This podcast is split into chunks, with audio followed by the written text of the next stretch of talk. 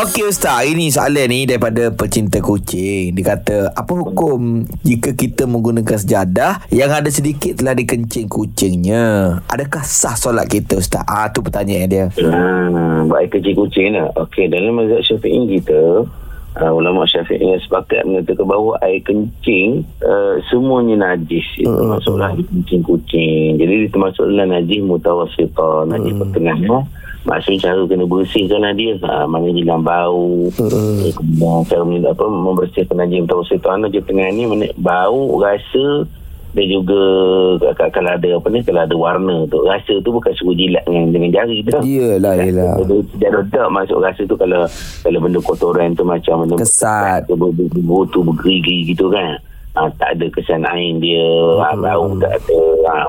Jadi itulah caranya kalau ada bau dia itu indikator dia kan ada najis tu maka tak boleh Oh, okey. Nampak pada kita solat atas jenazah atas atas sejadah tu dia atas sejadah Ya. ada kucing tu Okey, faham Ustaz. Terima kasih Ustaz. Ada Ustaz.